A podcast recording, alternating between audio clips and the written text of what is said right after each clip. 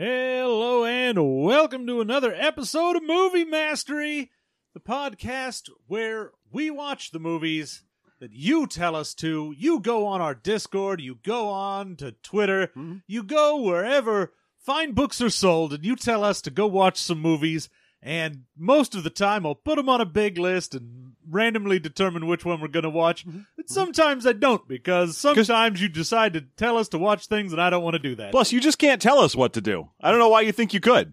Uh, I, we certainly didn't found our entire online presence on the notion that you absolutely can or anything yeah, like we that. didn't found our presence on the fact that we're dirty little piggies and we love being told what to That's do. right. We're content bottoms. you get you got to come over here and tell us to make content. And we're like, ooh, I don't want to. Make me. no, that sounds like a bad movie. And I'm a bratty content maker. Uh, I'm John, your content brat, and over there is Jeff. the Findom podcaster. Pay me, pigs. And together, we watched Money Plane Uh-huh. from 2020. Hey, it's perfect.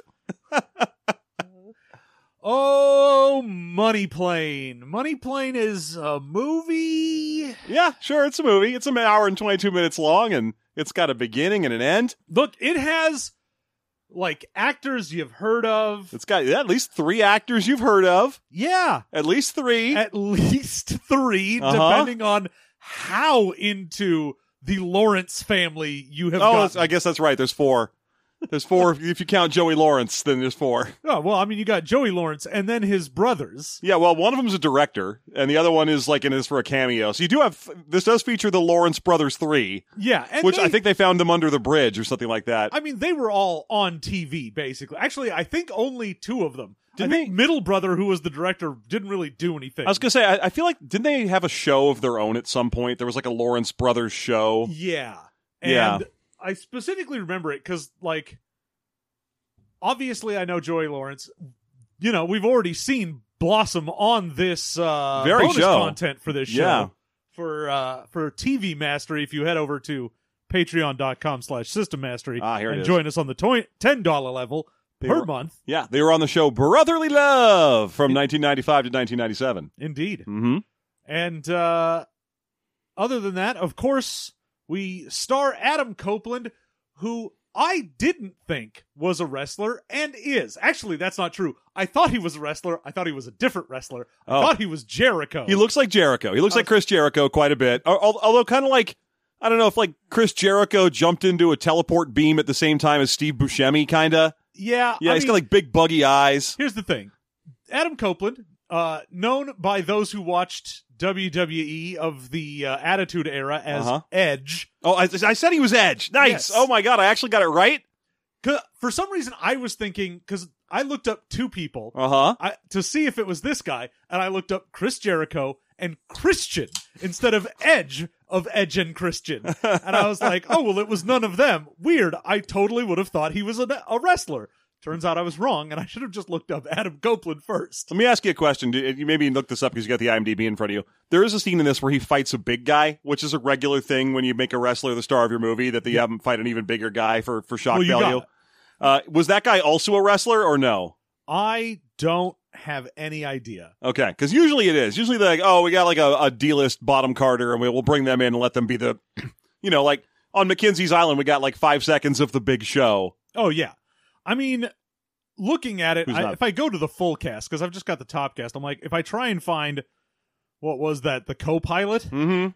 Uh, I don't even see Maybe not even credit anything. Keep me out of this movie. The- yeah, it's just like, nah, I'm good. yeah. So you may have heard of this already because it definitely has done its time on the circuit of bad movie internet reviews. Yeah, Uh, and there's a reason for that. But you've got uh, you got Copeland, you got Kelsey hey, Grammer, there's your reason. That's why it does the rounds. Kelsey Grammer as the bad guy of this. Uh huh. We have Thomas Jane looking rough. Yeah, Thomas Jane not doing his best here. Thomas Jane looks like he rolled out of bed after a three week bender and realized he was already on set and went with it. You know what's wild is I think I probably watched three other people who do online movie review stuff cover this film already, Uh-huh. and none of them have ever mentioned that Thomas Jane is in this movie. Weird. It's always just, oh, look at Kelsey Grammer. He's the fucking Rumble. And here's Joey Lawrence. Whoa, am I right? Whoa. And I'm like, you got to tell me that Tom, the fucking Punisher is in this movie, and he looks like he woke up after 20 years. Yeah,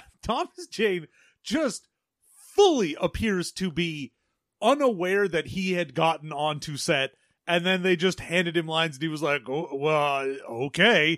He still has more natural charisma than 90% of the people in the movie. Well, There's a scene where he winks at a little kid, and you're like, oh, that's a believable wink from like a, a- an avuncular dad figure, because that guy knows what he's doing. That guy's an actual actor. Yeah. I don't know why he's here. Yeah. and uh, Denise Richards in here for about twenty whole seconds of this movie. Yeah, that is, uh, of all the roles in this one, that's the one that most screams, I need health insurance. I need to stay in the union. Uh-huh. I got to do at least one picture to Uh-huh. stay in the union. Yeah. Ugh. Thomas Jane's role screams, I refuse health insurance.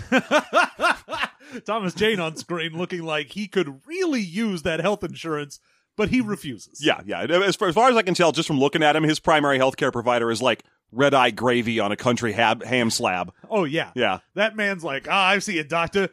Dr. Daniels, Jack Daniels, I'm drinking.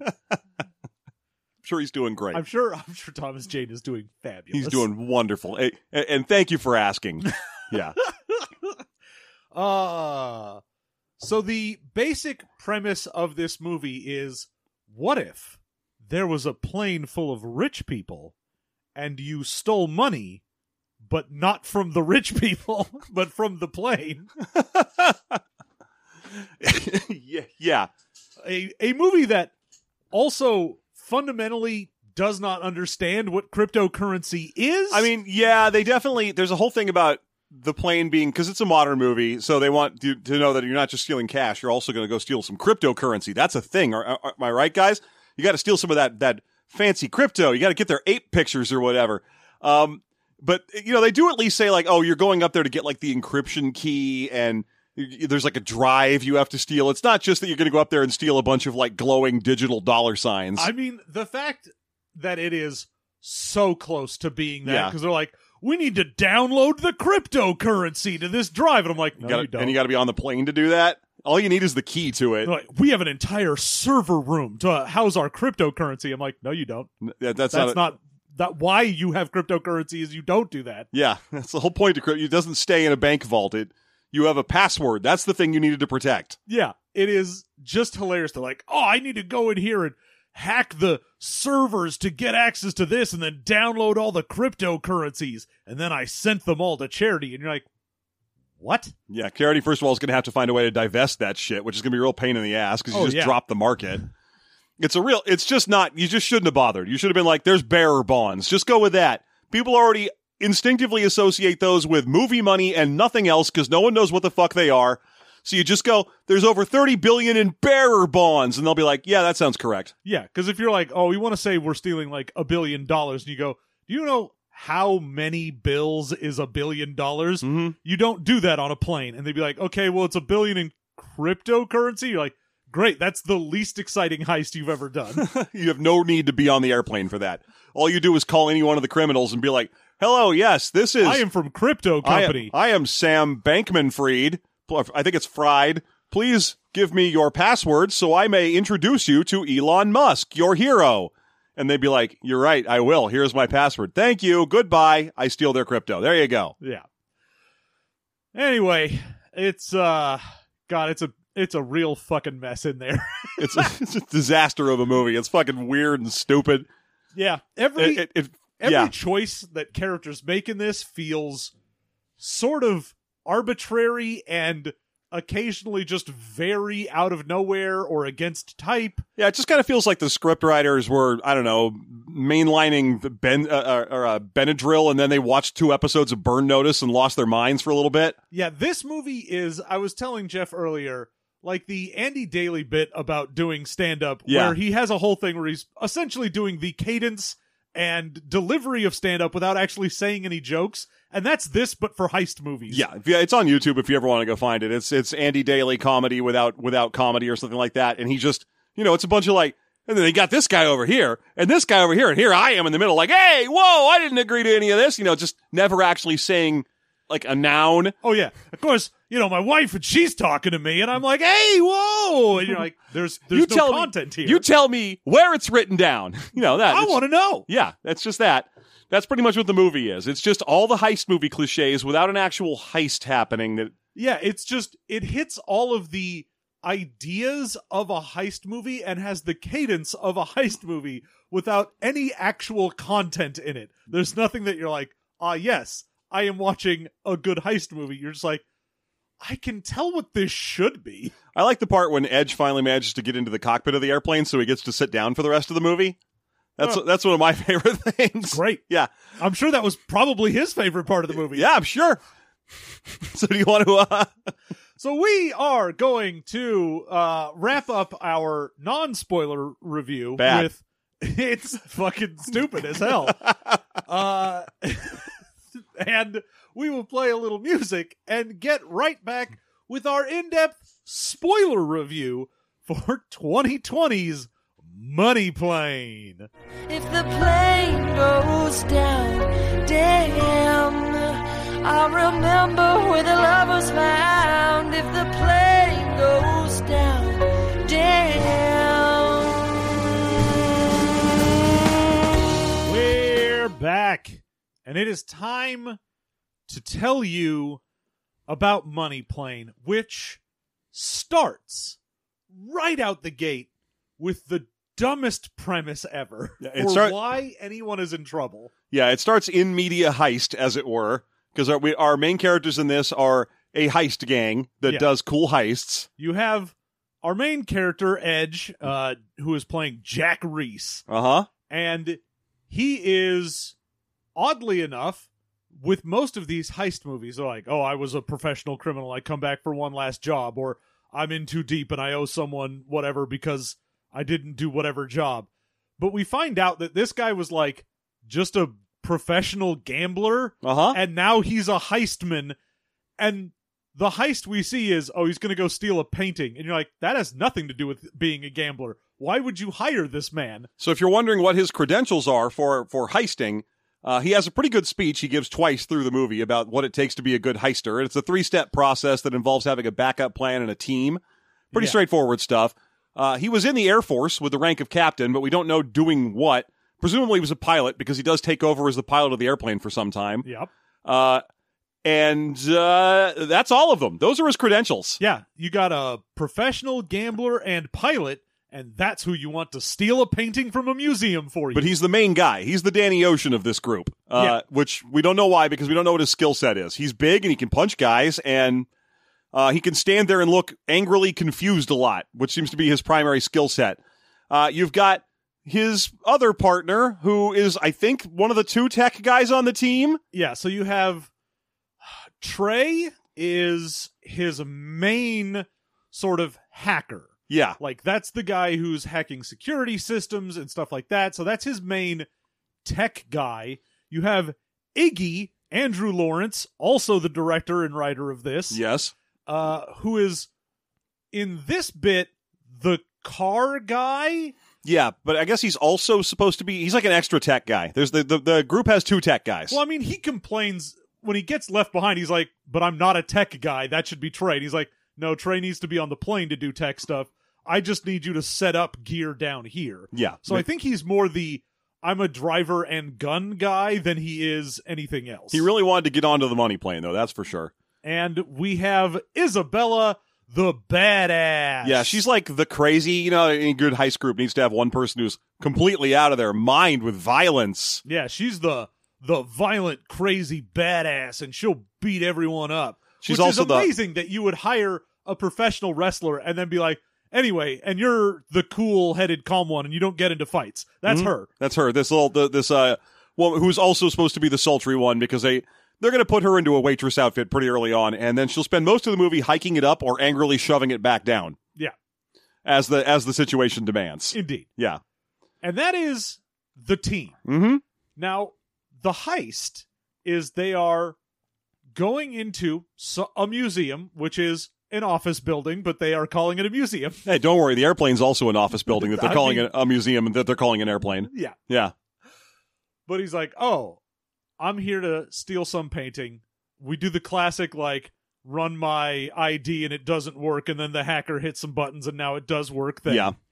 But when he gets in there, oh no, the painting isn't in the room, and the feed that the hacker was using is actually being looped, and it it shows the painting, but it's not there. Oh, it was they've a been setup. crossed So they have, they have to escape at gunfire. By the way, I think Isabella is also the safe cracker of the group. I think that might be. I don't want people correcting me later. So yeah, I think she's supposed to be the safe cracker. Eh. It doesn't really matter. It's just a thing that comes up. I mean, she's mostly just the backup badass. Yes. Yeah. But uh, but anyway, yeah, they have to escape at gunpoint, and then it turns out that they were doing this heist to pay off a debt, which is why immediately after the failure of the heist, we find uh, Edge. I'm not going to call him either of his other names. He's getting his wrestler name. Yeah. We we find Edge uh, sitting in the well-appointed backyard of Kelsey Grammer playing as he introduces himself immediately after a shot of him lighting a cigar that has like four edits and cuts and stuff in it Yeah. because I think they wanted to make it look extra badass. So he's like lighting a cigar, and then it like jump cuts to the same shot a bunch of times. But eventually, he goes like, "I think you know who I am, Darius Emmanuel Grouch the Third, also known in some circles as the Rumble." Which is more or less the reason this movie is famous, because watching Kelsey Grammer say that is great. Oh yeah. I love that. Apparently, when they wrote this, they were like, "We really want Kelsey Grammer for this role, and we assume we will not get him." And then he was like, "Yeah, I'll do that." And they went, "Really? That's weird. Why would you do this?" and he was like, "Eh, it just seems like fun." and you can tell Kelsey Grammer is enjoying himself. Oh, Kelsey Grammer, I would say, has the highest incidence, although not the only incidence rate, of people in the movie who say something so dumb that you can see them cracking up right as they cut. yeah. With him, it happens at least three or four times where he'll say things like, I'm the goddamn rumble. And then you'll see the corners of his mouth start to start to wobble like Keep strong it sad together, losing his depression. and then they'll cut. They're like, nope, good, we're not even doing another take. We just cut before he starts laughing. Uh now he is known as the Rumble because he is in charge of Rumble Corp or whatever. Yeah. but also he is a bad guy. He apparently hired them to get this painting. Now he has purchased all of Jack's debt because we find out he was very good at gambling, but then he kept going and then owed a shitload of people a bunch of money. And Isn't- Darius bought all of it. Isn't everyone good at gambling until they lose? I feel like that's kind of the. yeah, well, I mean, no, some people are very bad at gambling. Uh, I guess and- some people never win, but anyone who has ever been said to be good at gambling is just good at it right up until they lose. No, the people who are good at gambling are the ones who are like, "Oh, I leave when I'm up, and Yeah. then I leave when I'm down a little." Yeah, that's fair. That's very fair. Yeah, But he forgot to do that. He got he started chasing those dragons and he lost too hard and lost everything. Or at least that's what they keep telling us in between shots of his giant mansion and happy family life. yeah. It's it's one of the things where you're like, he owes so much money, and he he has to pay back like forty million dollars. I'm like, what? How much did you have to start with that you owe forty million dollars, and still have this kind of like house and lifestyle? Yeah. Like, I- It's more I think I'm pretty sure it's just that they shot him one of the people who owned the movie or, or who were making the movie's house. I'm sure. And so they were like, "Oh, yeah, we can't afford to, to rent a cheap apartment for a day and make it look like this guy's life is hard. Let's just use Joey Lawrence's house." Oh, I'm sure the the house they used is the same backyard that they have for all the Darius scenes. Yeah. They just used the inside for the fucking Jack Reese scenes. Yeah, and then like the laundry room for the airplane. Yeah. So Darius is like, "Oh, you didn't get my painting for me, and that means you owe me." And I'm like, "The painting wasn't there. It's not like, ah, you failed the heist, you didn't get it. It wasn't there. Yeah. That like The intel was bad. yeah, you go, hey, we didn't fail to steal a painting. There was no painting to steal. Yeah, but I mean, ultimately, none of this matters because he's in this dude's backyard, and this dude has a lot of guys with guns standing around. He's like, "You're going to do a job for me now, and then we'll be square." And he can't be like, "I would like to negotiate the terms of whether or not I failed at this," because again, he'll be like, "I'll just shoot you. I'll just have these these many men over here make a death relationship with you." I mean, it feels weird that he didn't at least go, okay, well, I'll go get the painting somewhere else then, because it wasn't there, but I'll go find it. Instead, he's just like, no, no, I need you to go to the mythical money plane and get me all the money from Candyland. I like that right away. None of these characters have heard of the money plane except for Rumble. It's like a super secret thing that you only know about if you're like a big deal gambling villain like Yes. real world villain. Those are the people who know about the money plane. Yeah, you have to be, you know, basically the people we find in there like, oh, you have to be an arms dealer, a human trafficker, drug dealing, hmm something that's awful that makes you a lot of money and you like gambling. So it's got to be those two things. So, but every single person who on the ground who hears about it is like, no, that sounds dumb and impossible. I wanted anyone to be like, no, that sounds fake. Like just, no, they don't need to be in a plane for that. yeah, that sounds dumb. If you're rich enough, you can just gamble on whatever you want, wherever you want, because laws aren't real. Because that's just, you know, it's all just fines. Yeah. So, so why would you need to go up to international airspace or whatever the fuck when you could just do it in your house on a webcam and be like, yeah, here's a million dollars to the local county. Leave me the fuck alone. Yeah, it's it is a concept that I was like, that is silly. Yeah. And Fun though.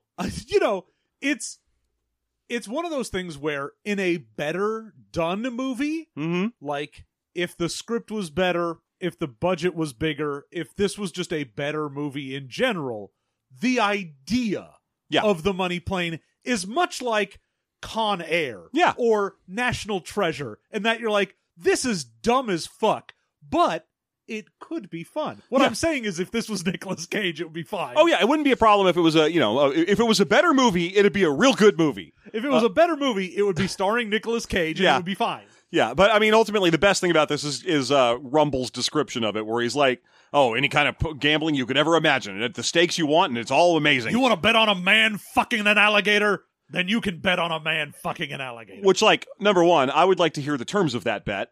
Like, Yeah. are we saying is it to the alligator satisfaction level? what do oh, we do? Because that was my thought. When we do get onto the plane and have that, it's like, oh, you're betting how long it'll take someone to die from something. Yeah. And you're like, okay, so if it's a man fucking an alligator, is it like how long to completion? Or Yeah. What, do- or how long till the alligator death rolls him, or is he into that, or what's the deal? What What is the bet? does does he manage to fuck the alligator Mhm. before the alligator kills him? Also, I mean, as long as we're talking about the functionality of the money plane, can we talk real quickly about the actual bets that do happen?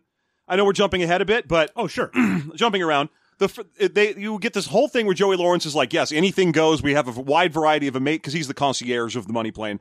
Uh, wide variety of amazing tools or, or bets at our disposal. We have any kind of betting you could possibly imagine, and the whole flight you're going to be able to do whatever you want. You can go to private rooms. You can. We got a bunch of paid prostitutes, all this crap. Uh, and then he goes, "All right, ladies and gentlemen, the bets have begun.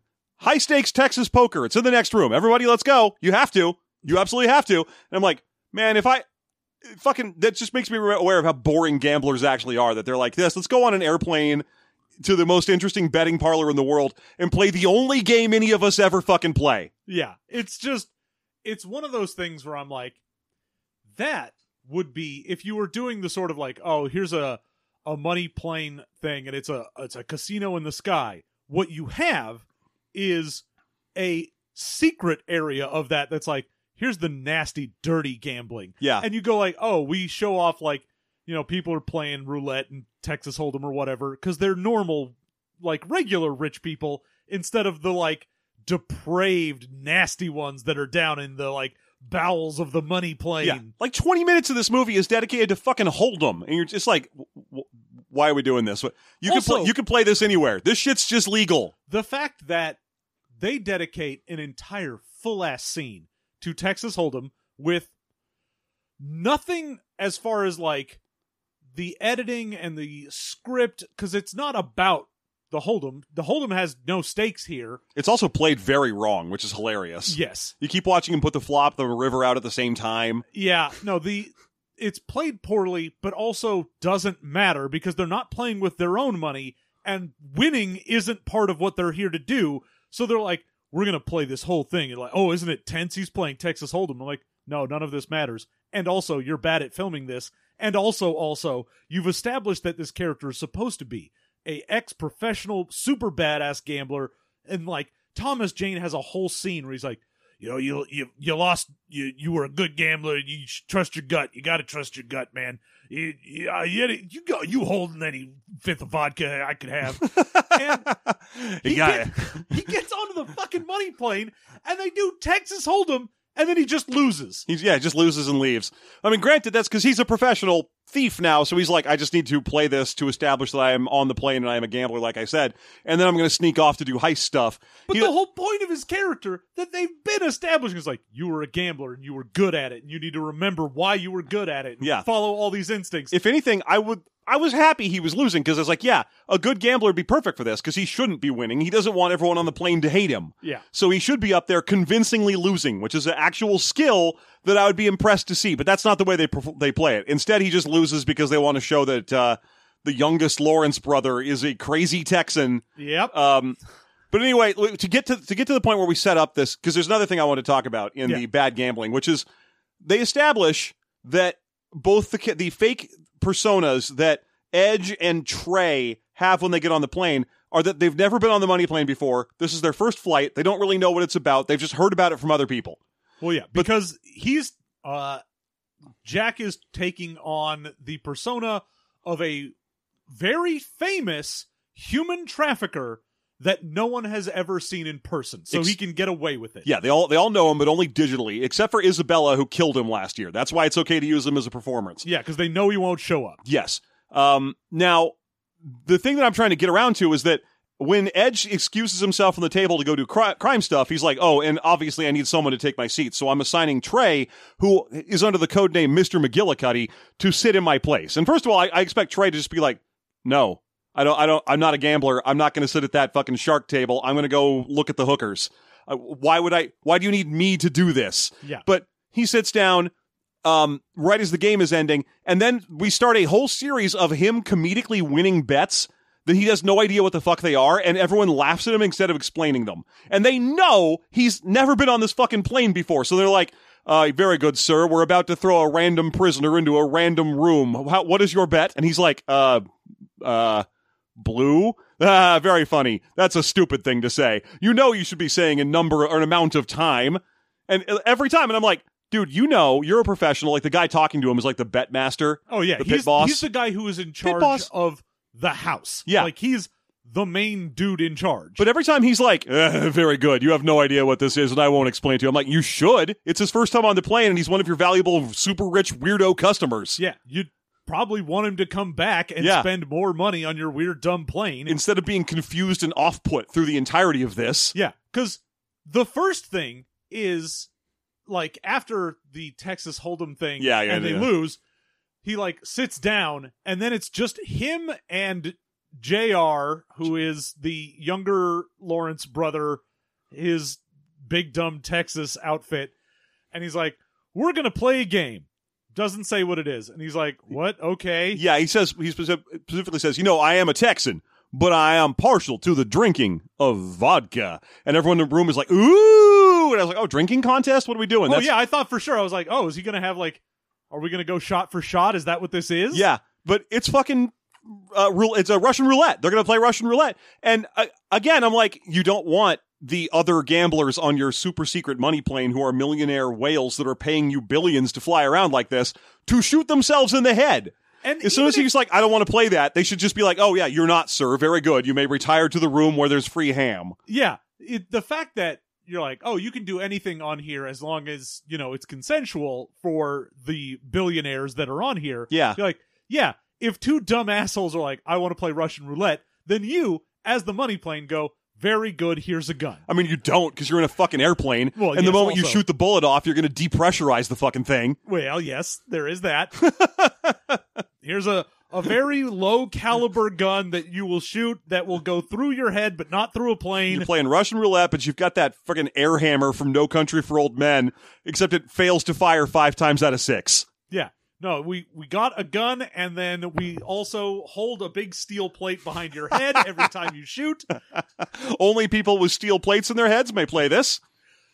So yeah, the fact that it's like he very clearly is like, "Oh, I don't want to play this." And they go, "Well, you have to, sir." I'm like, "That's not how this works. That's not how any of this works." Yeah. You don't understand how this works. Yeah, they keep pushing the gun up. You must fire first, sir. That's how the game And I- works. anytime he should just be like, I do not wish to play this. And he never does. I, for whatever reason, he's committed to like, I, I my job is to play gambles with these guys.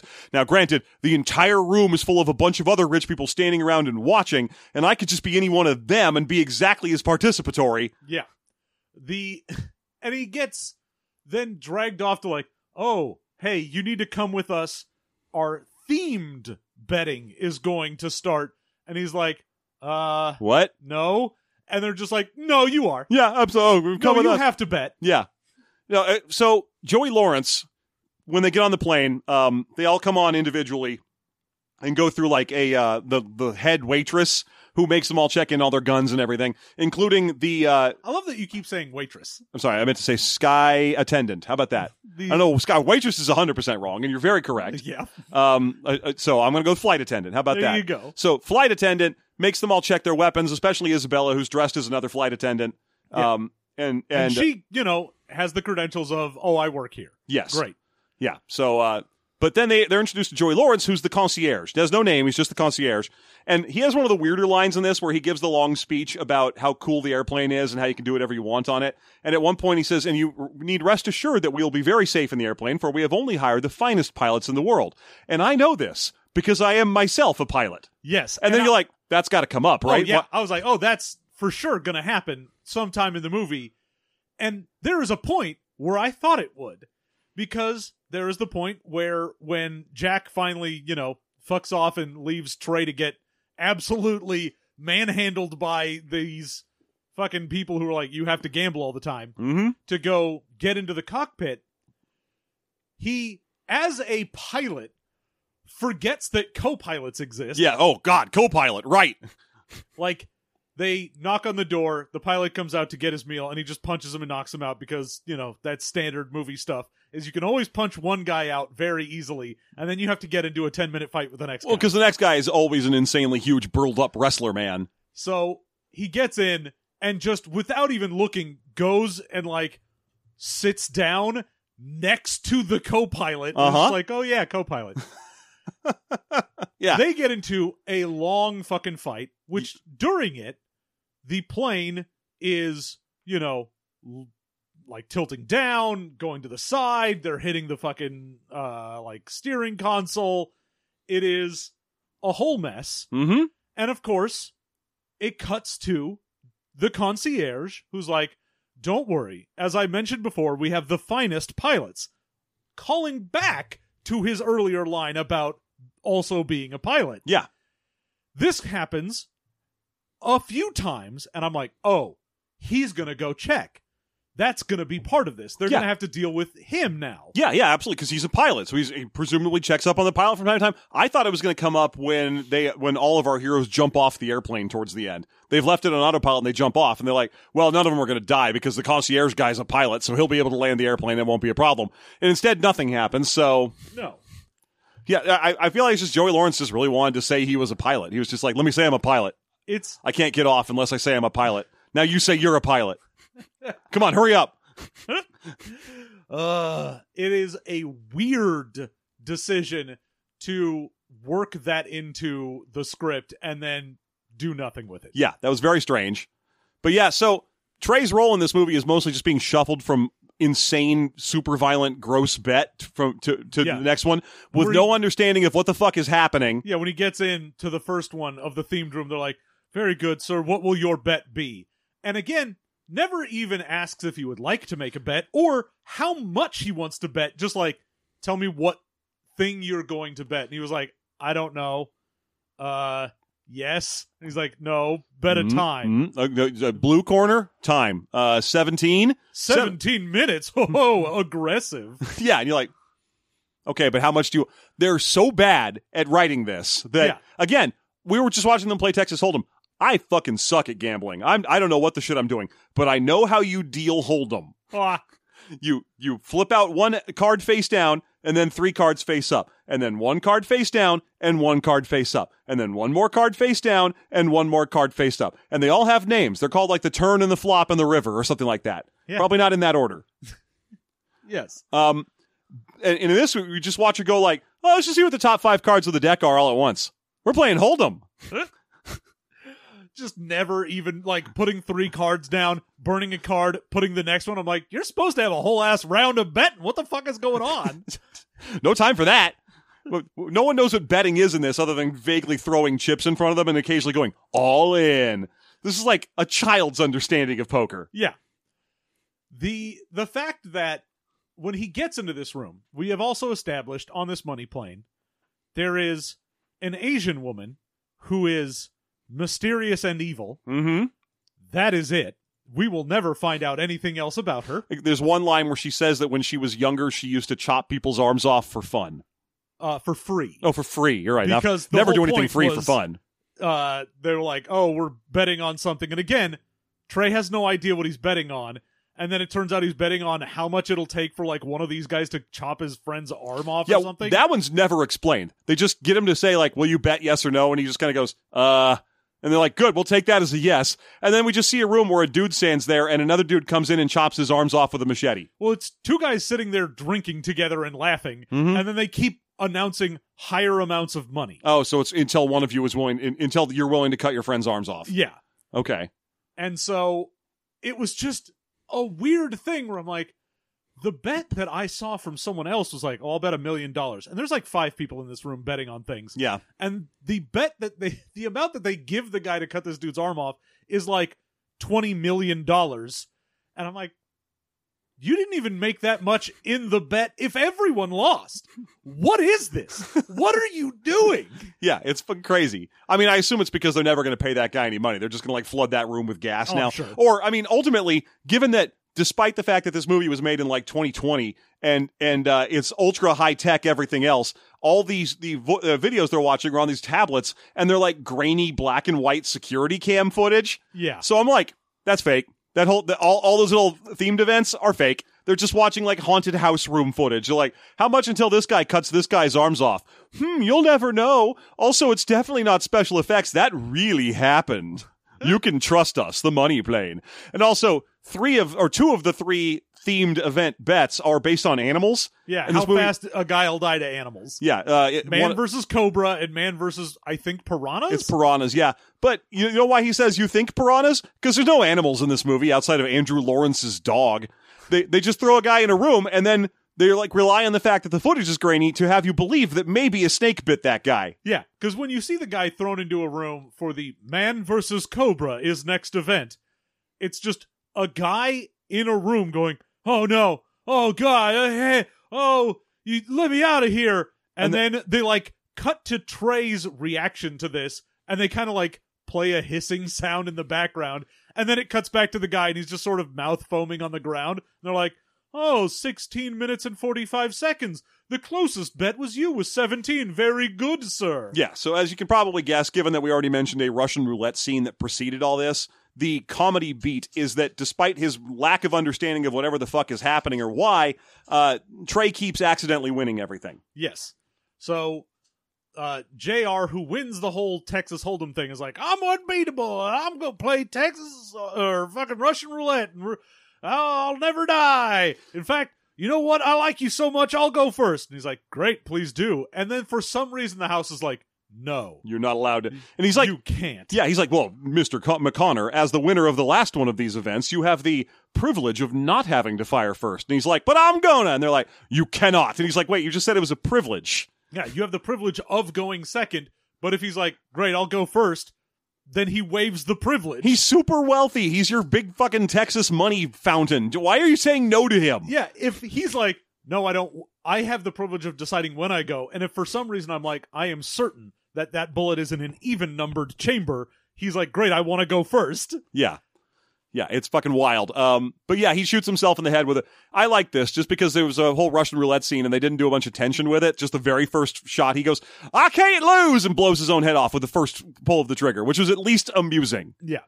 Um, but yeah, that's the the, the uh, gag is that McGillicuddy or Trey just keeps winning everything to the chagrin of the only couple of other betters on the plane that actually matter. Well, yes, I was going to say, because the other people that we get introduced to outside of the one Asian woman who has no business outside of just, ah, I'm here and very distinctly evil, but I have no interaction with anything outside of that one mention of, I used to cut people's arms off for free. She also he- heavily bets on uh, Trey to win the Russian roulette thing. Yeah. Uh, so you can tell she kind of likes him.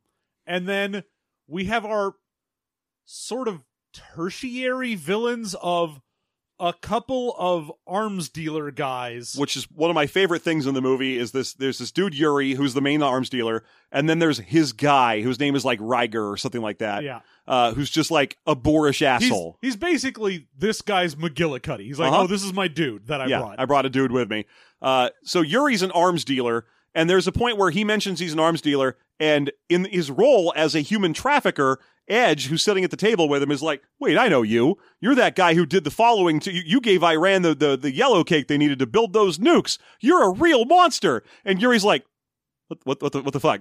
You realize how much human trafficking you have personally done? You, re- do you did you forget your own cover story? Yeah, you dumb like- asshole." hey, if you know the people that you kidnapped and sold into slavery had had some of my guns, you probably wouldn't have made as much money. Mm-hmm. And it's like his buddy starts like hitting on uh Isabella as the uh, flight attendant, Mhm. and he's like, "Oh, how dare you!" And he's like, "Your whole deal is selling people into sex slavery. A little flirting with the flight attendant." Shouldn't really bother you Yeah, if anyone is giving up what the fuck the deal is, it is this guy being like, I have a moral code and I can't not do this. yeah. He gets all Neil Breen in the middle of the movie where he's just sitting there like, "I have to pretend to be a hard ass guy. Isn't that immoral?" like, dude, you are on a plane full of the worst people. Why are you doing this? Blend. Your whole job is to rob these guys. It's so fucking stupid. Your cover story is one of the worst people that exists. Why are you doing this? So these two guys, one of them, they're both total horn dogs. There's a point where Yuri straight up just asks the concierge, Joey Lawrence, like, "Hey, how much do I got to pay you right now in cash so I can sleep with your wait with your uh, wait staff?" And Yes, the wait staff. wait staff, yeah, it's close enough. Flight attendants or wait staff, I'll take that. Uh huh. How, much do I got to pay so I can bang your what- your uh, flight attendants? And he's like, uh, "Those are employees. You can't bang them." Yeah, they are valued uh, employees of the house. We do, of course, have prostitutes. We have dozens of prostitutes. C- Bring them in, and as they bring them in, the room lights turn blue, so they can be like, "Ooh, now it's a strip club up in here." Ooh, ooh.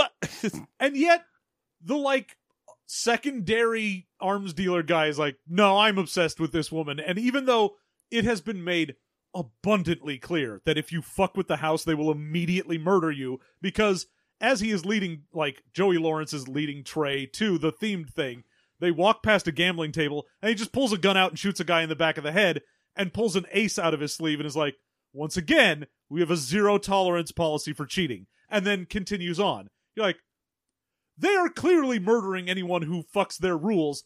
And he's like, don't touch any one of our employees. And he's like, no, I will though. Uh, yeah. yeah, it's wild. I mean, he mostly exists to give Isabella something to do because Yeah. she disappears for large stretches of the movie because she can't gamble, uh, and instead is wandering around in the, the bowels of the airplane trying to locate the safe. And every once in a while, a random man will come down there and sexually menace her, and she will kick their ass. Yep. She is there to be ogled and then beat the person up who is ogling her. Uh huh. That is the whole role that she has. Including this guy twice. The second time, she's free to kill him, so she murders him in a stupid, brutal way. yep. When she like breaks a bunch of bottles and then stabs him with him, and then uses a bigger bottle to bre- to uh to Stab him in the head. stab him in the head. Yeah. It's a whole bunch of that. And the I love that there's a point where this movie could have some tension Was like, oh, the safe on this place is different. They told me it would be this type of thing, and it's a fully different type of It's safe. some kind of biometric thing. and then they're like, oh no. And then she has just beaten the shit out of one of the guards, and then she just grabs that guy's hand, puts his thumb on the thing, and it opens up. No problem. Yeah. Zero issue. Yeah, and then there's the point where uh so Yuri gets really mad that Trey keeps winning at all the games and decides that he must be cheating. Now, he says this right in front of the, the concierge and the pit boss and everything. He's like, this guy just keeps winning. He's got to be cheating. I'm like, dude, that is a ridiculous accusation to move around in a plane where they will shoot you the instant they suspect you're cheating. Yeah, and the thing is, the fucking concierge and the house guy are like, no, he's not. Yeah. We are very aware of who is and isn't cheating, and it's us. So he's like, well, then I'm just going to track him down in a dark room and stab him to death. And you're like, I-, I can't imagine that's a good idea. The moment they find his body, they'll come right back up here and kill you. Yeah. They're like, oh, who's the only person who's been anti this guy? Him? Great, you're dead. Yeah. Like, there's just. It's so weird to have a plane where they're like, we are very much a lethal deterrent to doing anything. And the whole point of being on here isn't to do that, it's to gamble on shit. And yet, the two people on here that are like, ah, we're the bad guys for this, we don't care. We're just fully going to flaunt these rules. Mm-hmm. And both of them get killed by Isabella instead of by the house, which I figured was going to happen. Uh, because after she takes out the guy who's been who's been constantly showing up, like I'm gonna fuck you, uh, she just opens the door to where Yuri is beating up Trey, kicks him, and he goes flying backwards into a server tower where he acts out the process of being electrocuted without any of the special effects of being electrocuted. Yeah, they, you know, they dim the lights a little They dim the lights and, and he goes, because that's how you know a server tower works. Yes. It is definitely running a They're live, of yeah. hot live wire. Yeah, their whole thing is just a hot live current. If you get, that's why they put them behind those little glass. It's not so you can air condition them. It's it's because uh, you can't touch them because you'll, you'll shock and die. Oh yeah, you have Yeah. to fully like remotely turn off a whole server tower because if you ever touch the tower, it will electrocute you to death. Right through your clothes. Oh yeah, mm-hmm. that's what happens. we understand things here uh-huh. at Money Plane.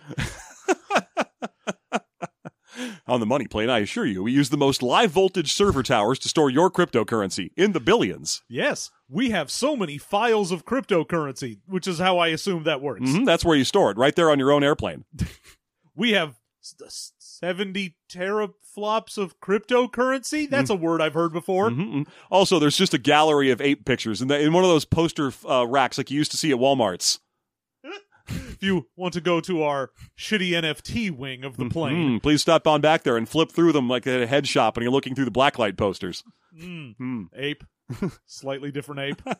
Slightly different ape. Gorilla pet drawn specifically to look like Elon Musk. Pokemon ripoff, different Pokemon ripoff. Just boobs. A gun, a knife, Some meme. Pepe the Frog. I think I'll take this one. You can't. That's not how any of this works. That belongs to Paris Hilton. What the fuck is wrong with you? None of this matters or works. Ugh. So, uh, you want to hear some meanwhiles? Let's do some meanwhiles just to get 'em out of the way, like establishing why Thomas Jane is in this movie at all. Yeah, he is there to be the ground support, even though they leave uh one of their guys behind, Iggy, Iggy, yeah. to be the like he's just there to, I guess, have the equipment to get the to download the cryptocurrency to Mm-hmm. because they are going to beam it from the plane to the ground and he has to be below the plane in order to get the Yeah, crypto he's got to set up this whole complicated rig out in the wilderness because if he just used the equipment in his house, then I, it, it, well mm. you need to be under the plane it's like an they hijack beam. the plane. They can take it wherever they want. yeah well they flew over him and they didn't finish the download that's why he's like i gotta bring the plane back around so we can fly over you again because we don't understand how the internet works Uh, so he's got to set up a bunch of obscure uh, or uh, antiquated old radio equipment in a quarry somewhere yeah and stab bananas with a knife. That's his job. Yeah, we're we're going to send you the cryptocurrency files with shortwave radio is essentially how this is working. Based on what we see, yeah. And Or he's going to auto tune the files as they arrive, maybe. so Iggy is doing that. So instead, in order to have someone take care of uh Jack's family in case the Grouch or the Rumble decides to do anything. Oh, the Grouch. He He, should have hates just Christmas. been. He should have just been the Grouch. right? I'm the Grouch and I hate Easter. I love trash. I'm the trash man. I get out on stage and I start eating trash. I'm the Grouch. I only like things that are dirty, or dingy, or dusty, or, ragged, or rotten, or rusty. The song goes on for quite some And, time. and- and so it goes. so he has Thomas Jane be the guy who's like, okay, you're going to be my plan B. Also, because you're an ex military guy, you need to protect my family. I'm like, well, he's ex Air Force. He's not really much of a badass. He was he was just a pilot. They're all ba- they're all badasses, and he's got a whole backstory about how he doesn't fly anymore, but he wants to, but he's scared to for some reason. Yeah. And and uh, he agrees to help, but he's not going to be. He's not willing to help with the actual heist. He's he's left that life behind, but he will guard Edge's family and also look into what went wrong with the last heist, the one about the painting. Yeah, that, why that- wasn't the painting there? that's because we need to establish that it was an inside job and that the uh, the Rumble set up Edge so we could force him to do this money plane job. yeah, this is the job he actually wanted. It turns out Darius already owns that painting Yes, and so was just using it as a cover to get him into his clutches. yeah, that's to set up the the the that. So that's Thomas Jane's job. Although he gets two scenes, one of which uh, the Rumble gets mad and sends goons to Edge's house to kill his family, and instead. Thomas Jane kills all of them rather easily by hiding in various places and hitting them with a pistol. Yeah. And then later he flies a drone to kill everybody who tries to get Iggy, who's out in that quarry. Yep, because Darius is trying to take out basically everyone that's doing this. Well, he's realized he's being double crossed. Well, the weird thing is, he tries to because he first sends the guys out to get Iggy Uh huh. because it seems like oh I'm gonna double cross them and go get the stuff that they've go get the downloaded files of cryptocurrency from Iggy, Yeah.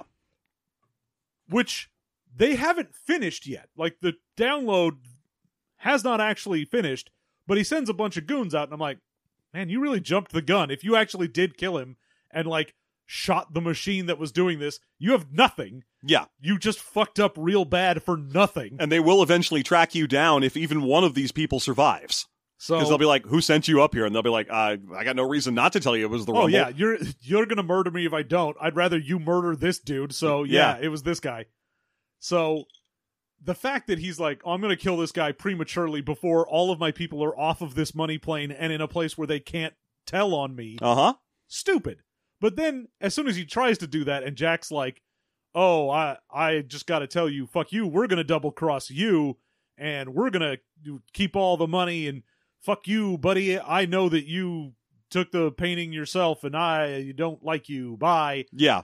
And it is mostly there to get Darius to have his speech that they will then later use to Yeah. They're gonna broadcast They're gonna. It's it's that ending. It's it's it's a, a a standard Hollywood movie ending number seven. The one where you record the bad guy saying that he's a bad guy, so they can play it for the other bad guys and have the bad guys fight that fight each other. Yeah, I mean usually it would be oh I record the bad guy saying his villain monologue so I can play it for like the cops. Oh yeah, or, or just sympathetic people. So you can be, you know, I'll take over this company and sell it to fat dogs, and and play it for the shareholders, and they'll be like, blah blah blah. How dare you? This business shouldn't, isn't for fat dogs. Um, It's for small cats. How could you? uh, but here it's to set bad guys on other bad guys, yeah.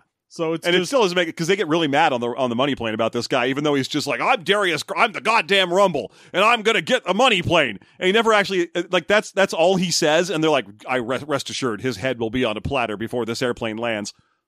He, didn't- he, as far as you know, he didn't even try to do anything.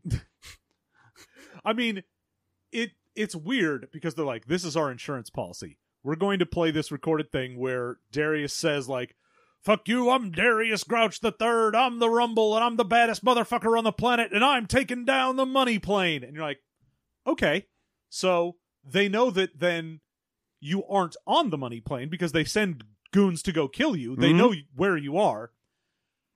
But then that means that they know you hired people to do that. So it's not like fucking Jack and his team are off the hook. No. It's just, oh, well, they were hired by this guy. We know where he is. We'll go kill him. And then we'll murder these dudes. Hey, where are those three people that were on the plane but weren't on the plane when we landed? And also the thing, the other things that weren't on the plane when we landed, our cryptocurrency and actual currency, all gone. I'm I'm just going to put two and two together and put out an APB for those three guys and murder them. And, you know, given that we have, I have to assume, full fucking, like, scans of, they had to have, like, passports and shit that they had. So they're like, oh, we have pictures. We can find these guys. Oh, we will find them. Yeah, I I, I don't understand. It's so dumb. But basically, yeah, the, the Rumble needs a live video feed set up in the cockpit so we can yell it at uh, Edge throughout the course of the film. Yeah. uh, where he will he'll pop up and be like, "Hey, Jack," and he's like, "Please don't use my real name on, over an un- unencrypted channel." Good, we need code names. Uh, you know, he eventually decides on captain and colonel. yeah, their- what did, what did you call your superior officer? Well, I was a captain and he was a colonel. Great, I'm the colonel, you're the captain. okay, so anyway, Jack, he just immediately drops it. No, he doesn't. He, He loves does. that shit. The very first thing he says after agreeing to the code names is, "So anyway, Jack," and he doesn't even apologize. He just keeps going. It's a great little moment because it's such a sign of disrespect. You're not wrong. He does think it's hilarious, and he oh yeah, he keeps being like, "Hey, Captain, it's Colonel here." Uh, don't forget to use the code names, but he actually doesn't give a shit about them for real. Oh, no. So for the first the first chance he gets, he immediately drops them just to be a dick. no, Darius is just in it for the lulz. Yeah. If anything, that's my favorite part of the movie when he's like, "Great, I agree to these code names." Anyway, Jack. Uh now they end up essentially getting the crypto because they're like, oh, well, we're we'll download the crypto to a solid state drive, And then they're going to And then- disseminate it. and then we'll use the internet to send all of it to charities. Which, man, if you're some charity and someone's like, here's 20 million in crypto, you're like, Pass. fucking goddamn it. All right, fine. Somebody figure out what to do with this. Mm-hmm. But Well, let's see. What can what's the best thing you can buy crypt with crypto? Oh no! Oh Oh, oh! oh. Our current our, our charity doesn't need any of this stuff. please, can we sell this for real money to someone? No, they'll all just trade you different types of crypto for it. Damn it. I don't want to turn Bitcoin into Ethereum. Fuck. Oh no, it's fine. You can go to Silk Road and buy I don't know cocaine or Finally, what Doctors Without Borders needed Uh-huh. cocaine. free range Hungarian farm boys or whatever it is you're looking for. But but uh, you know, unless your charity provides those to a worthy cause, So then they also have a giant bag full of millions of dollars.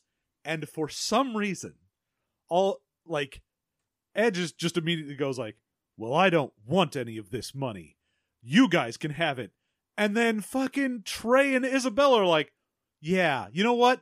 I don't want money either. it's I'm- dirty money. You're prof- Isabella, you're a hitman, and the other two, you're professional thieves. And who can It's dirty money. Yes, that you aren't getting paid to do something with. You mm-hmm. are stealing it from the people who got it like that. Yeah. This is the one way in which having dirty money is fine because it isn't like, oh, I took dirty money to go do a thing. No, you stole it. You took their money. They did a bad thing and you took it away from them. It's good. It's punishment for She's them. just like, no, I don't want this money from bad people, says Isabella, who over the course of this movie has killed two people and torn one guy's ears off. Yeah.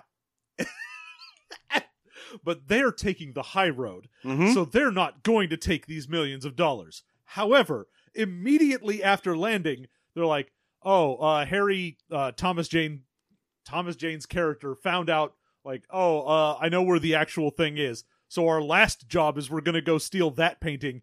And then they sell it for 60 million dollars and they're fine with that money. That's fine, even though that's a stolen painting. That's not they stole That's it. dirty money Not- painting. Not only did they steal it from the Rumble, but the Rumble didn't didn't acquire it legally either.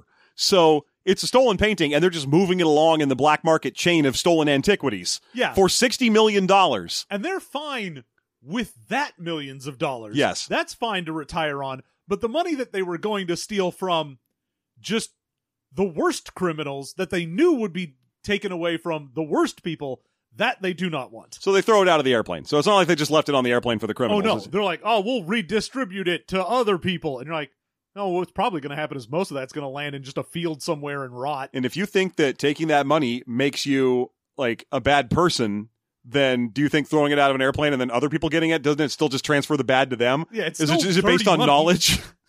It's only dirty money if I know it's dirty money. yeah, I guess that's fair. If I don't know it's dirty money, then it's good money. Yeah, I, I, I guess that's fair. I- Somebody hit me in the head so I don't remember that this is dirty money. Now, my per- one of my favorite things here is the cheapness of the denouement, in which, uh, yeah, basically Edge tapes a tape recorder to the wall of the plane that plays uh, the rumbles. Uh, you know, I, I'm the baddest motherfucker on the planet. I'm going to take down the money plane, and that this cut pisses off everybody in the airplane who's like the criminals. So you get the concierge guy saying like. Uh, ladies and gentlemen, rest assured, he will be killed. In fact, let's have a bet for for uh, how long it takes us to kill him, and his head will be on a platter before the wheels touch down on the ground. And the whole time, I'm like, wow, no one's flying this plane right now. Eventually, someone's going to notice. But Somebody should probably go check on that. no, no, this plane is unflied. Um, But then they're like, yeah, you do see a van full of goons flying up or driving up towards the Rumble's house, but they can't afford to actually show Kelsey Grammer in combat. No. So instead, you just see him pick up an, an Uzi from somewhere and shoot at nothing while going, ah! And that's the end of his character. Uh huh. Uh, God bless. And then, yeah, we end on the whole painting thing. Yeah, the painting thing where they they uh, uh, Edge has moved to somewhere in France and he's taken out his little Qui Gon Jinn, tie most of my Oh, hair no, behind my head. He's not in France. He's going to Oh, France gonna go, sell sorry. the painting. He's going to go to France soon, but he has taken out the little tiny uh, hair bulb at the back of his head like Qui Gon had, and now he's got free flowing wrestler hair. yeah. And he's talking to Thomas Jane on the air, uh, uh, who's like, "Hey, I found a buyer for your uh, for your thing. He's not. He ain't too savory like." Like me, and also if, if you, if I could just take a shower in your house, that old Thomas has been I- going through a patch. You got a you got a McDonald's burger for a guy. I'd settle for a ketchup roll. But he's like, yeah, I found a buyer for 60 million. Split four ways. That's a lot of dough. And Edge just goes, ah, split five ways. Oh, okay. I guess I will accept $12 million. Which I was like, man, this dude's like a real fucking philanthropist in that he was like, yeah, I I helped you like I murdered a bunch of guys who were coming after you. Mhm. I helped you steal a painting. I set up a buyer to sell the stolen painting, and I was assuming I would get nothing for mm-hmm. it. yeah, money don't buy me I no. was just doing it for the love of the game. I just love helping my friends out. Money don't put mulligatawny stew in my tummy. I don't need money. I can't eat money. Hobo code does that. Hey, you know you can trade money for goods and services. Wait, what the fuck? Are, are you kidding? Are you shitting me right now? No wonder people want this. They don't teach you shit in the fucking Air Force. Oh, all they taught us was eat hot chip, lie, cheat on your partner. I do know how to wash my pussy in a sink. By the way, if I could just borrow your sink for like like an hour, my pussy is very, very dirty. Yes, yes. You don't worry, we'll get you clean. Uh, yeah, and that that's the actual. We don't get a res- resolution for the money plane. The people on that no, the people on that suffer no consequences Nothing at all. outside of the two guys who tried to murder them. yeah, Everyone else who was like, "Yes, I love gambling on you know murdering guys with various weird ways and shooting people and whatever." Like they're fine. In fact, it, the last scene with them when they end like, the movie cheering. when they're like, "Oh yeah, we're gonna, you know, you can take bets on how long it'll take for us to kill Darius." He's also like, "I want to assure you that all of your money will be paid back to you, and there will be no problems, and everyone here will be fine." And you're like, "Ah, good. I'm glad we established that all the worst people on Earth are going to be perfectly fine." Yeah, like you, if you're setting it up where they're like, we're going to take these people down by taking all their money away, and it's like, no, it's insured, they're fine. Like at least set it up so that where the plane lands, there's like cops or something, you know, just just something. Try. Just try- I mean, I know that they're rich and there are no consequences, but at least give me that, you know, the fun movie logic of, oh, in movie world, cops are good, and then uh, consequences happen to bad people. Like the thing that's missing, and I assume they just didn't have the money for the effect shot, is oh they are they didn't notice that the pilots are both dead, and we set the auto the uh, the autopilot up, and it's flying right into the side of some mountain. Yeah. that that that's what they should have done, right? Like we're going to kill everybody on this plane because fuck them. yeah. I mean, sure, a couple of flight attendants are going to go down, but you know, sad to be they they, they could have reported this at any time. Yeah, it's it's fucked. The whole thing is fucked. It's a bad time.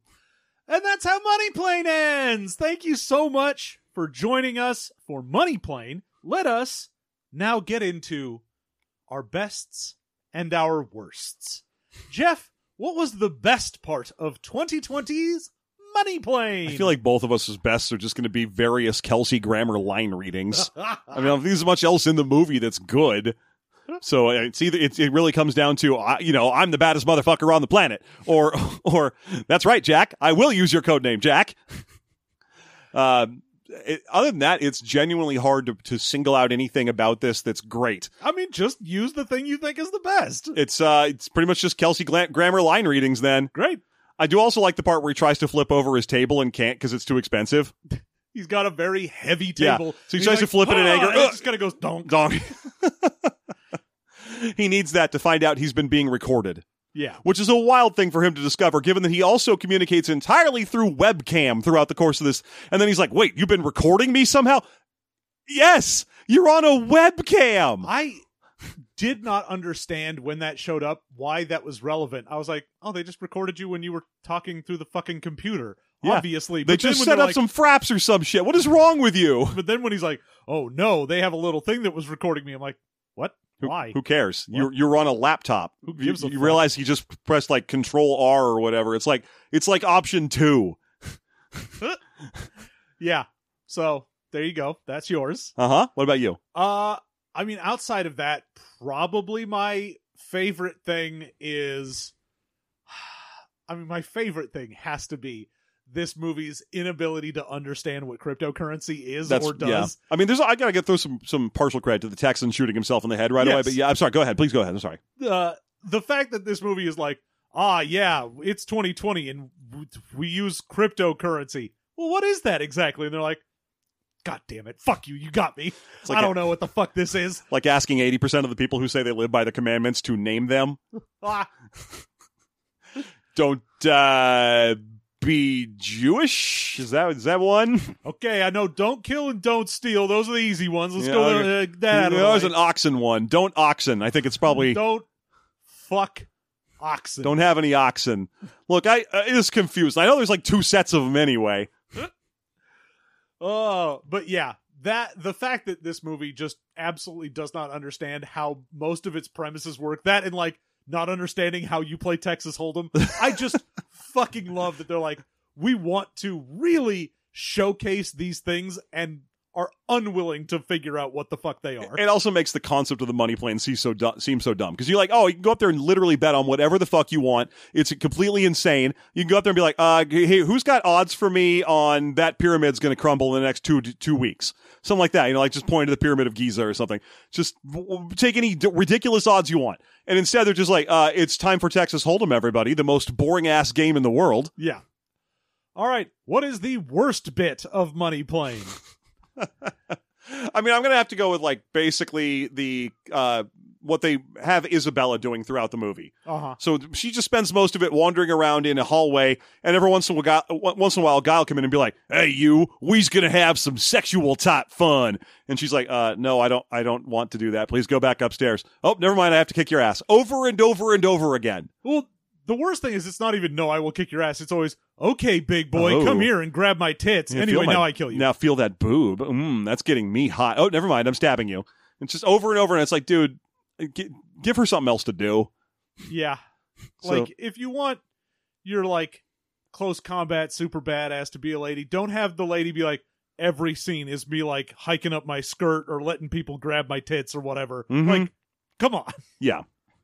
She does get to do most of the killing in the movie. I think. I, oh yeah. I think Joey Lawrence is the only other person. Oh no, I guess Kelsey Grammer kills a couple of guys. Yeah. But anyway, there you go. Because there's a scene where Kelsey Grammer gets called by Edge, and he's on the pho- uh, while they're on the phone, he's like torturing some random guy. Oh yeah, well he doesn't kill him. P Roach does. Yeah, his his uh, his man P Roach kills him. which, you know, is short for Papa Roach, Mhm. who he hires. Yeah, he, uh, Papa Roach is a hitman for him. Yeah. Papa Roach is also a guy and not a band. Yes. It's yeah, it's like Hootie and the It's Blowfish. Father Roach. Yeah.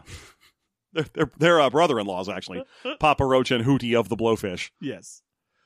Uh my least favorite thing in this, Oh, yes. Please tell me your least favorite thing. I mean, it it almost has to be the fucking uh the fact that it does go to Texas Hold'em cuz it is the stupidest thing to be like we're establishing a money plane where the most decadent people gamble on the most insane things you've ever heard of. And now, our first event of the night, regular ass poker. And Mhm. like, are you sure it isn't like poker, but you play for like fingers or something? Like anything? Yeah, nothing. just, just chips. You just got chips. You're just gonna go around and scan my money bracelet, and then we're gonna have chips and play poker. We're That's just it. and other people are going to watch and comment on us while we play poker. That's it. Like none of us, none of the people on this airplane could find another place to do this. Yeah, like if this is what I was interested in doing, I have so many places I could go. Yeah, it's it's, it's wild. Yeah. So there you go. Let us now finish off with a rating for the money plane, each of us giving a ranking from 0 to 5 to give us a total out of 10. Jeff, money plane me. Five and a half, greatest movie ever made. Best thing I've ever seen in my life. I, I, I'm going to go watch it again as soon as we're I done here. gold. you thought Big Money Rustlers was amazing? It's crap. Uh, you thought Truth or Dare was great? Five stars for me. One, it fucking sucks. It's it's it, it's it's it's not boring and it's not slow, but it's amateurish and stupid Churlish and and insubordinate. insubordinate. Yeah, somehow it's both of those things as well. Ugh. Monet Planet. Uh, I'm gonna give it a. I'm gonna say a two. Okay. I'm gonna give it a two out of five because it is stupid enough to be compelling to watch. It's yeah, you know, it I'm not going to change my rating, but I agree with you in the sense that this is pretty much a, a good bad movie night movie. yes, it's it goes fast enough and is incomprehensibly stupid enough in certain ways that you're like watching this with someone is great because you will all look at it and go, "What the fuck am I watching?" Yeah. but it's not like what the fuck am i watching because nothing is happening and i'm just like staring at a guy like walking through a hallway Yeah. I mean, Grant, yeah, you're right. There's no just slow hallway shots or endless characters talking or anything like that. The most boring part of it is just watching a bunch of characters, a montage of Hold'em being played incorrectly. And even then, it's being played incorrectly. So the whole time you can be like, what the fuck are they doing? What? what, a- why Hold'em is not hard to film. it's it is a very simple game yeah So, so and plus, uh, all the Kelsey Grammer shit is is is inherently very quotable. yeah no kelsey grammer again doing it for the love of the game just taking a role because he thought oh that'll be fun Yeah. Plus, you can always play a quick game of is that Denise Richards? and you are right twice Yeah. so there you go what did you say one so a three out of Three 10? out of ten. Three out of ten for the old money plane. Mm-hmm. Thank you so much. If you would like to support the show, you like what we do, you can always go over to our Patreon at patreon.com slash system mastery. Join us at any level, and it helps support the show, and it gets you the show ad free. You don't have to worry about any of those annoying little ads popping up in the beginning or middle or end or anywhere else Yeah. and it uh, gives you bonus content. No matter what you sign up for, you will get some amount of a bonus us. That's right. Extra shows to keep you busy on those long, boring office days. That's right. That's and what, and those commutes. all of the different ones you get unlock different shows at the $10 a month level. You get four shows that you get unlocked. Hmm. You get access to a, a bunch of little hidden rooms in our Discord for people. Yeah. And you can ask us stuff for our afterthought, our monthly show where Mhm. we discuss stuff and have listener questions. It's a good, fun, casual time. You can also just ask us stuff. I'm not going to stop you. I If mean, you, yeah, you can. I'm not going to answer. that's right. John won't answer. I am a Yeah. king, and I should be treated as such. Mm, yeah. You will go through my major domo. Yeah. Now I have to I have to advise that you not go and support our Patreon because I recently found out that a monster benefits from that Patreon. the So- monster at the end of my Patreon. I'm going to block you now. I'm going to put up a wall in front of our Patreon so you can't support it. We're afraid of the monster who would get that money. Oh no! Please don't back that Patreon. uh, and we are, of course, finishing up uh, our run through our small screen heroes at the ten dollar level, the TV mastery. Uh, looking at this week, 2002's Birds of Prey, the incredibly wild choice that they make in this show. We will get into when we do the episode. You definitely want to join us for at least that one because it is weird. it's very strange. So that is all over at patreon.com slash system mastery. And if you can't support us financially, we understand. You can always support us by rating, reviewing, telling someone else about the podcast, help get it out there. If we can grow, then we can show. We're showers and growers. That's right. Uh huh. We're doing dick stuff Uh-huh. to end the podcast. That's how we end it every time now. Every time now. That's what we do. We Mhm. let you know what we are. That's right. Thick and veiny and signing off. It's Movie Mastery. All right, we'll see you in another couple weeks. You all have a good one. Shaft. of our penis.